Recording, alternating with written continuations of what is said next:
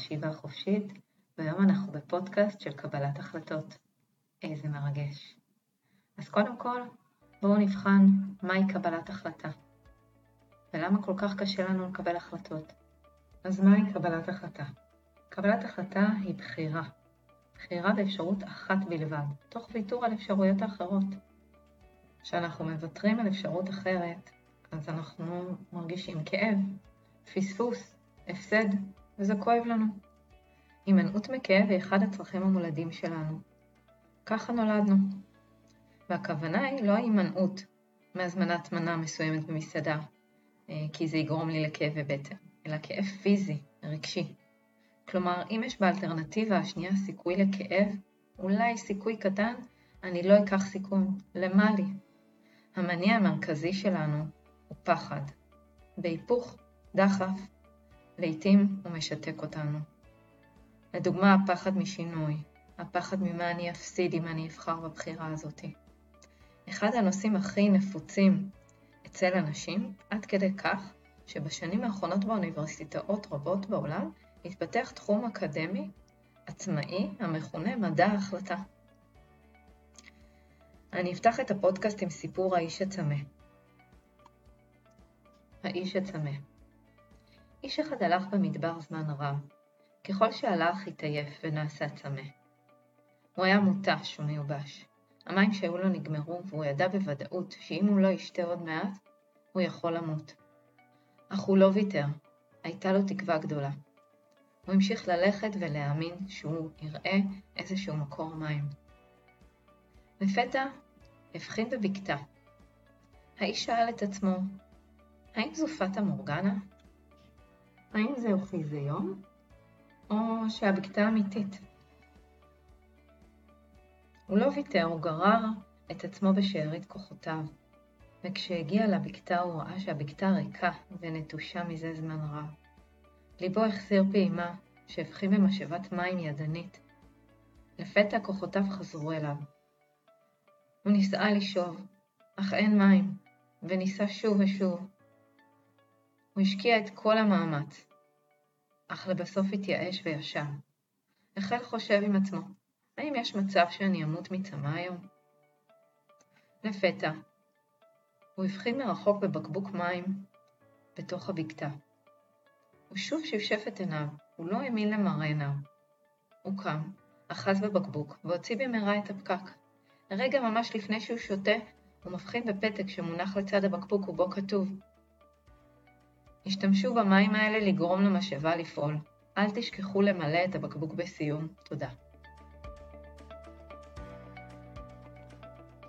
דילמה מה אתם הייתם עושים? האם הוא ייקח את הסיכון ויישמע למכתב? כי יכול להיות שאם יעשה זאת, ויזרוק את הבקבוק המים האחרון שלו, את ההזדמנות האחרונה לשתות ואולי גם לחיות. אם הייתם במצב כזה, מה הייתם עושים? האם יצא לכם להיות במצב של חוסר ודאות? מהי ההחלטה הנכונה במצב הזה? באיזה אפשרות הייתם בוחרים? האם אפשר פשוט לא לבחור? רוב האנשים לא בוחרים. הם ממשיכים להישאר מבולבלים, ושהחיים יעשו את הבחירה שלהם. חשבו רגע מי אתם. האם אתם אלו שיושבים על הגדר? זו גם החלטה. אז בואו נחזור לאיש הצמא. הוא הרגיש כל כך טוב, הוא הולך לחיות. הוא כל כך שמח. ואז הוא הבחין בעיפרון ובמפה של האזור, מפה שבה הוא ראה איפה הוא נמצא, ונכון, הוא שם לב שהוא רחוק מציוויליזציה, מחיים. אך לפחות הוא ידע איפה הוא ולאן הוא רוצה להגיע. לפני שיצא, הוא הוסיף את מילותיו על הפתק. תאמינו לי, זה עובד. בנימה זו, אני אומר שכל הפודקאסטים שלי מבוססים על חקר מעמיק, שיחות עם מתאמנים ומתאמנות, ובעיקר, כל הידע הוא מניסיון חיי. מה שאני עברתי ואיך שפעלתי באותה נקודת זמן עבד לי. או שלא.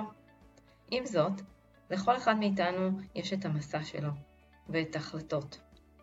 ואם ההחלטה שלנו הולכת לפי הדרך שלנו, אז אנחנו יכולים לעורר השראה באחרים, ולומר להם, תאמינו, זה עובד. ואם לא, גם ניתן לשתף ולהעצים אחרים. הם יעשו את ההחלטות הנכונות עבורם. אז כיצד אנחנו מקבלים החלטות? יקל עליכם מאוד לדעת לאן אתם הולכים, מה המטרה שלכם בחיים. איך אתם יודעים? ראשית עליכם לדעת מי אתם, מה הערכים שלכם, מה חשוב לכם בחיים. ואם לא תדעו, סביר להניח שתתבלבלו. ממה? אז ישנם שלושה פרמטרים. שלושת הפרמטרים הם נוחות, אקטיביות מול פסיביות, ריבוי אפשרויות ואפליית הבלתי מושג.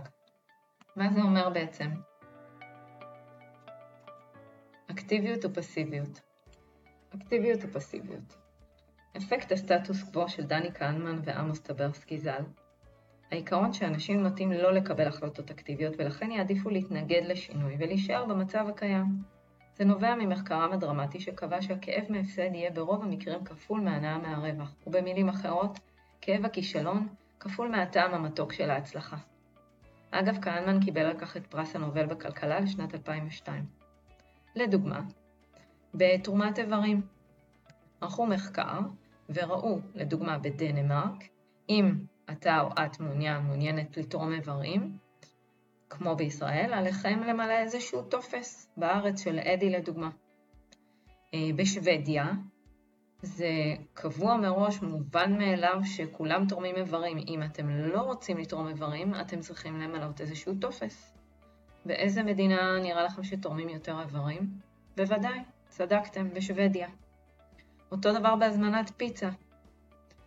ערכו מחקר בפיצריה וראו שפעם אחת שהיית צריך לסמן איזה תוספות להוריד מהפיצה ואיזה תוספות להשאיר, ואם אתה רוצה תוספות אה, נוספות, אז המחקר בעצם גילה שברגע שאני צריכה להסיר את התוספות, זאת אומרת להתאמץ, אני לא אעשה זאת, אני כבר אשאיר את זה. כמובן, אם אני לא אלרגית או יש לי בהם איזושהי תוספת מסוימת, אבל אם העלות היא אותה עלות של הפיצה, אז אני אשאיר את הפיצה כמו שהיא, עם התוספות הקיימות.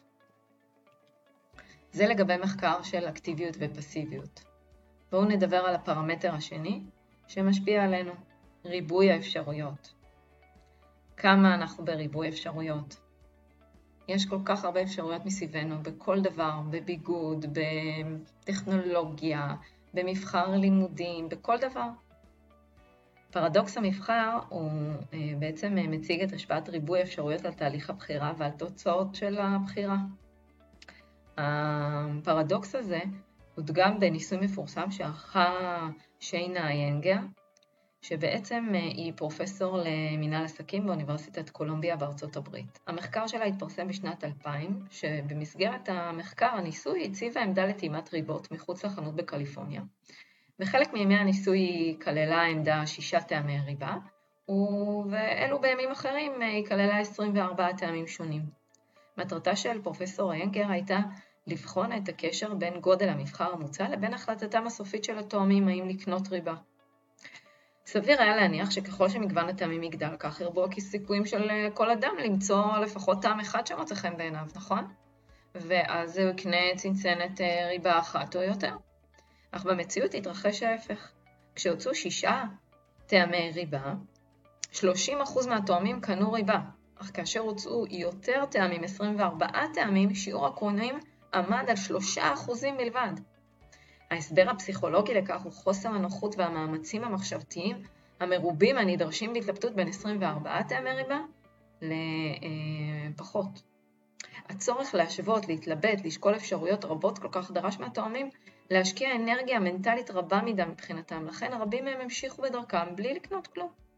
בעקבות הניסוי הזה, החוקרת טבעה את המונח פרדוקס המבחר, שהוא בעצם אה, מתייחס ליחס הפוך והמפתיע בין שפע היצע לקלות הבחירה. ככל שיש יותר אה, היצע, הבחירה היא יותר אה, קשה. ונעבור לאשליית הבלתי מושג. אז זהו, אה, כשאנחנו מדברים על פיצה או על איזה בגד ללבוש, אז, אז זה לא כל כך מטריד אותנו. אבל אם אנחנו רוצים למשל לרכוש רכב יקר, או איזשהו טלפון מאוד מאוד מאוד יקר, אז יש לנו את הפרמטר של הבלתי מושג. אם עכשיו אומרים לי שאין כמעט להשיג במלאי, יש אותם רק לאנשים ספציפיים, את הטלפונים האלה או את המכוניות האלה, זה יגרום לי לאשליה שאני חייבת את אותו משהו כי הוא בלתי מושג. זה יכול להיות בחור, זה יכול להיות בחורה, משהו שאני רוצה, שאנחנו רוצים, והוא בלתי מושג. אז הוא כן משפיע עלינו. צריך באמת לבחון אם האם באמת אני רוצה את אותו דבר, או שזה רק בגלל שהוא בלתי מושג, יש לי יותר מוטיבציה. אז איך בעצם אנחנו מקבלים החלטה? כי זה לא החלטות לפעמים שמדוברות על אה, פיצה, או על אה, רכב, או על אולי על דברים קצת אה, יותר חשובים, כמו עם מי להתחתן, אם להביא ילדים, האם לעבור לגור בחו"ל. אז מה קורה כשאנחנו רוצים לקבל החלטה קצת יותר חשובה? ואיך נדע שקיבלנו את ההחלטה הנכונה? אז לפעמים אנחנו נדע מיד, לפעמים לאחר זמן מה, ולפעמים לא נדע לעולם. יש לי טיפ בשבילכם, נסו להיזכר רגע בהחלטה הכי טובה שקיבלתם בחמש שנים האחרונות, בעשר שנים האחרונות. בין מה למה התלבטתם? תנסו להיזכר.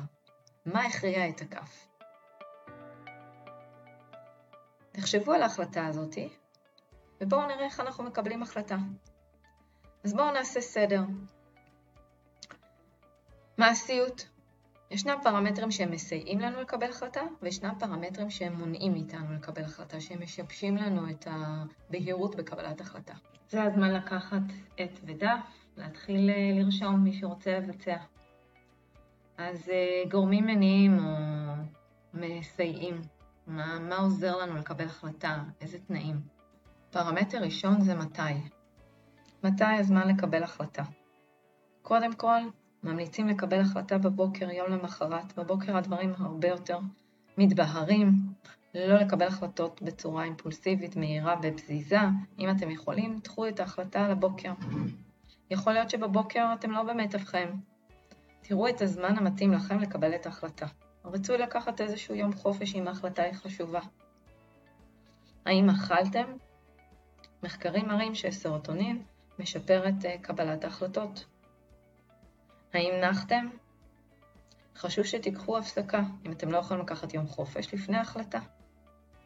מחקר מאוד מפורסם של אה, שופטים אה, בבית משפט, ברגע שהם היו צריכים להעניק חנינה לאסירים, האחוזים הראו שאחוזים הרבה הרבה יותר גבוהים של שחרור מוקדם לאסירים מאשר הזמנים שהשופטים עדיין אה, לא יצאו להפסקה או לא אכלו. נעבור לפרמטר השני, הסביבה. מאוד פשוט, סביבה שקטה, בלי טלפון, בלי שום דבר. המצב הרגשי שלכם, שלוש. אחד הפרמטרים החשובים ביותר. שימו לב באיזה מצב רגשי אתם. מומלץ לא לקבל החלטה שאתם במצב רגשי לא טוב, עצובים, כועסים, שימו לב. ניסיון העבר, פרמטר רביעי. ניסיון העבר והיכרות עם עצמכם. ניסיון העבר, הצלחתם כבר בעבר, תטפחו לעצמכם על השכם. זה יכול להיות מההחלטה הקטנה ביותר עד הגדולה ביותר. לכן אין סיבה שלא תבצעו את ההחלטה הנכונה עבורכם. ואם מצאתם סיבה, אז כנראה זה מה שמונע או משבש לכם את קבלת ההחלטה. אז מה באמת מונע ומשבש לנו את קבלת ההחלטות? קונפורמיות, הסביבה, כמו כולם, כולם עושים את זה, כולם אמרו לי. ההולכים עם הזרם אינם הולכים עם עצמם. זכרו את המשפט הזה. חשבו איפה אתם רוצים להיות. עם אלה שהולכים עם עצמם, עם מי שהם, או כמו כולם. הפרמטר השני הוא המצב הרגשי. כמו שהוא יכול לעזור לנו, הוא גם יכול לשבש לנו את קבלת ההחלטה. מה הסיבה? הסיבה היא בעצם שאנחנו במצב רגשי לא טוב. אנחנו מיואשים או עצובים. הרעיון הוא שאנחנו מקלקלים לעצמנו. זאת אומרת, אם אנחנו עצובים, אז אנחנו כנראה נקבל את ההחלטה הלא נכונה. שימו לב למצב הרגשי שלכם. ניסיון העבר, נכון? יכול להיות שקיבלנו בעבר בחירות לא טובות בשבילנו. רק היום בדיעבד ניתן לדעת את זה, אבל לא ניתן לדעת מראש. ניסיון העבר גם כולל את ההיכרות עם עצמכם. כיצד בדרך כלל אתם מקבלים החלטות. הבעיה היא בניסיון העבר, שאנחנו חושבים שניסיון העבר זה גם האישיות שלנו. האישיות זה משהו שהוא מאוד מתעתע, כמו מסכה. לא צריך לבנות מזה אישיות. להגיד זה לא מתאים לי לאישיות, אם אני אקבל את הבחירה הזאת, זה לא מי שאני. המילה אישיות באה מהמילה פרסונה, בלטינית מסכה. אישיות אומרת ששמנו מסכה והמסכה פשוט נדבקה לנו לפנים, ולא יכולנו לשלוף אותה. זה אומר שיש לכם אישיות, אבל זה לא משהו אמיתי. אישיות זה משהו שאנחנו מציגים, אה, מנסים, מיותר. למה להיתקע עם אישיות אחת? עד שנת 2004 אה, אני הייתי אדם שונה לחלוטין. אה, הייתי, התנהלתי בצורה אחרת, דיברתי בצורה אחרת, הייתי אדם צמחוני, אחר כך כבר לא. התנהלתי אחרת בחיים שלי במערכות יחסים. כשאתם משתנים, הרבה דברים נופלים בדרך. גם אנשים מתרחקים בדרך. אך מי שאוהב אתכם יעודד ויתמוך, ומי שלא פשוט ייעלם. משפט שאני מאוד אוהבת, אם תמיד תעשה את מה שעשית, אתה תמיד תגיע לאן שהגעת. אז למה? כמו של ארבלט איינשטיין. הוא הרי אמר את המשפט, לחזור על אותה התנהגות שוב ושוב, שכמובן מביאה לאותה תוצאה, זה סוג של אי שפיות לחשוב שאם אני אתנהג באותה צורה או אקבל את אותן החלטות, לצורך הדוגמה, אז אני אקבל תוצאות שונות. אז הגענו לחלק המעניין, החלק המעשי. אז מה כן? מה השיטות שעובדות? מה השיטה שהכי עובדת? אז האמת היא שאין שיטה אחת שעובדת. אני יכולה לשתף אתכם בשיטה שהכי עובדת לי. אז אה, יש כמה שיטות. קודם כל השיטה הראשונה, שהיא בעיניי השיטה אה, ההתחלתית. שיטה אחת, להתייעץ עם מישהו.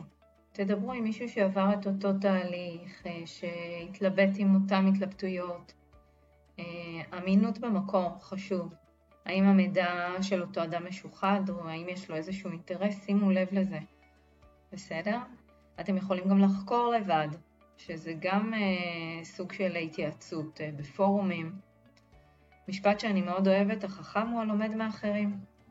אז דברו עם אנשים, ספרו להם את ההתלבטות שלכם, אני בטוחה שזה יעזור. השיטה השנייה היא שיטה שמוכרת לרובנו, שיטת הרישום טבלה וציונים וניקוד. אז כמובן תלוי בנושא. לדוגמה, קבלת החלטה בנושא קריירה, הצעת עבודה, להישאר או לעזוב, שבו לכם בשקט, תבדקו קודם כל מה חשוב לכם, אם זו לדוגמה התלבטות לגבי משרה, מה השכר, האם יש, מה חשוב לי, חשוב לי היוקרה, אה, האם חשוב לי השכר, קרבה גיאוגרפית, סביבה צעירה, תנאים סוציאליים, מה חשוב לי במשרה הזאת. אני אתן ציון לפי הקטגוריות שחשובות לי ואני אשווה. השיקול לפי שיטת הטבלה הוא שיקול שכלתני. תבדקו מה מתאים לכם. השיטה השנייה שאני גם אוהבת אותה מאוד, אחת השיטות המועדפות עליי היא שיטת פשוט לעשות. do life, ומפה בעצם השם, פשוט לעשות. אם אתם מתלבטים אם להציע נישואים, להיפרד, אם להסכים לאיזושהי הצעה. גם בעיטה בתחת היא צעד קדימה, אז פשוט תעשו, זה עובד. השיטה האהובה עליי ביותר, ובשבילי המנצחת, היא לשבת על כיסא ולדמיין. פשוט לדמיין את התוצאה של אותה החלטה אחת, או את התוצאה של החלטה שנייה. אז בואו ניקח לדוגמה אה, מצב אה, שאני מתלבטת אם אני אה, רוצה להיות בהיריון או לא. אני מתלבטת. אז אני מנסה לדמיין את התוצאה. בואו נגיד שאני כרגע עושה בדיקת הריון, ורשום לי, מופיע לי שאני בהיריון, מה אני מרגישה באותו רגע. האם התחושות שלי הן תחושות של שמחה, של אושר? האם התחושות שלי הן תחושות של עצב, של תסכול?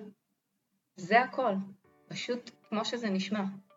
רק לא לעבוד על עצמכם, פשוט ממש הרגש הראשון שעולה לכם, מה הרגש שעולה לכם. כי כל השאר מסביב זה לא משנה, הפחדים, איך יהיה, מה יהיה. אותו דבר לגבי כל החלטה. אם אני עכשיו מתלבטת אה, לרכוש רכב, מה אני מרגישה ברגע שהרכב הזה נמצא אצלי? האם אני מרגישה שמחה? האם אני מרגישה דאגה שאני אה, כרגע במינוס בבנק או צריכה לקחת הלוואה? מה, איזה תחושה עולה שהתוצאה מופיעה?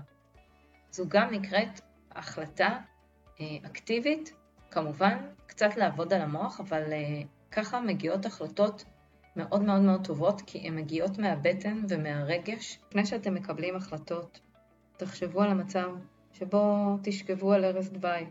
הכי חשוב זה לדעת ולהאמין שזו החלטה הנכונה לאותו הרגע, לתקופה ולזמן. חשוב לי לומר שבהשקפה שלי על החיים, התוצאה לא באמת משנה. אנחנו זמניים כאן. שום החלטה אינה סופית, זה לא חיים ומוות. ומה שהם כן, זה לא בידינו.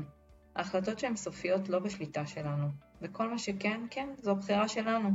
איכשהו, כבני אדם, אנחנו חושבים שאם בחרנו בחירה או קיבלנו החלטה, ואחר כך לא טוב לנו עם הבחירה ויש כאב וסבל, אז עשיתי בחירה לא נכונה. וחבל, כי יכולתי להימנע מהמצב. לא, זה לא נכון. מניסיון, זה ינחם אתכם לדעת שכל מה שאנחנו עוברים בחיים זה מצב שאנחנו צריכים לעבור. אז אם לא היינו בכאב וסבל מהבחירה הזאתי, אז היינו בתחום אחר.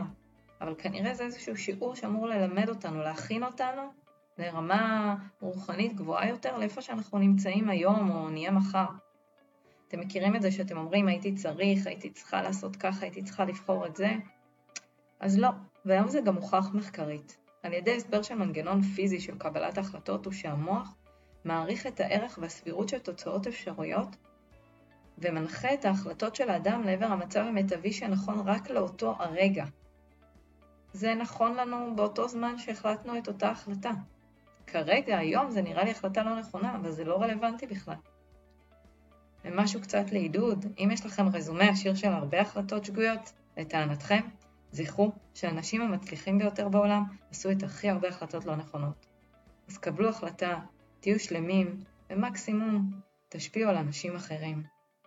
ניסיון הוא מה שאנחנו מרוויחים. אז ריכזתי לכם את קבלת ההחלטות. בדקו מי אתם, לאן אתם הולכים, מה המטרה. כשאתם מקבלים החלטה, תראו, שימו לב לדברים שמסייעים לכם. הזמן, הסביבה, באיזה מצב רגשי אתם, תהיו במצב רגשי טוב. מה מונע או משבש? קונפורמיות הסביבה, ניסיון העבר אולי שלא הצלחתי או לא קיבלתי החלטה. המצב הרגשי, אולי אני עצובה, אולי אני כועסת. תהיו אקטיביים, קבלו החלטה אקטיבית, ותחשבו מה אתם רוצים, אל תתבלבלו מריבוי אפשרויות. הבלתי מושג, האם אתם רוצים אותו בכל מצב, גם אם הוא היה מושג? וזכרו, האושר הוא בהחלטות שלנו, בבחירות שלנו. המוח מעריך את הערך והסבירות של תוצאות אפשריות, של אותו מצב מיטבי נכון לאותו הרגע. ההחלטות שלכם ודאו שישקפו את התקוות שלכם ולא את הפחדים שלכם.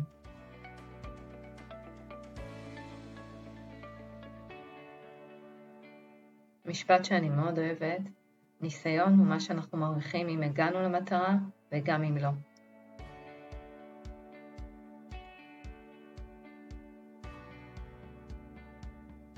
ואם תבדקו, האנשים המצליחים ביותר בעולם עשו את הכי הרבה החלטות לא נכונות. אני הייתי לונה דבה, חשיבה חופשית, בפודקאסט של קבלת החלטות. שיהיה בהצלחה.